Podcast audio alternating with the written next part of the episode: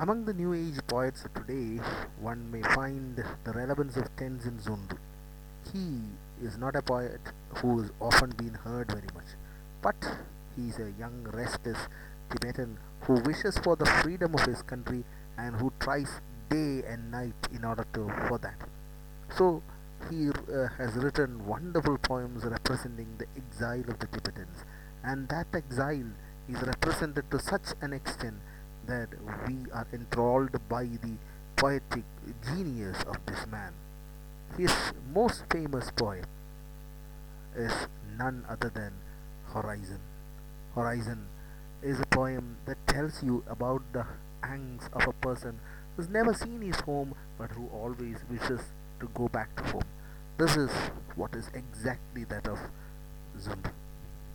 Now let's see the poem Horizon. From home you have reached the horizon here, from here to another, here you go. From there to the next, next to the next, horizon to horizon, every step is a horizon. Count the steps and keep the number, pick the white pebbles and the funny strange leaves. Mark the curves and cliffs around, for you may need to come home again. Yes, you may need to come home again. But when is that? That seems the problem for many of the Tibetans. But he feels that they feel that they will return one day.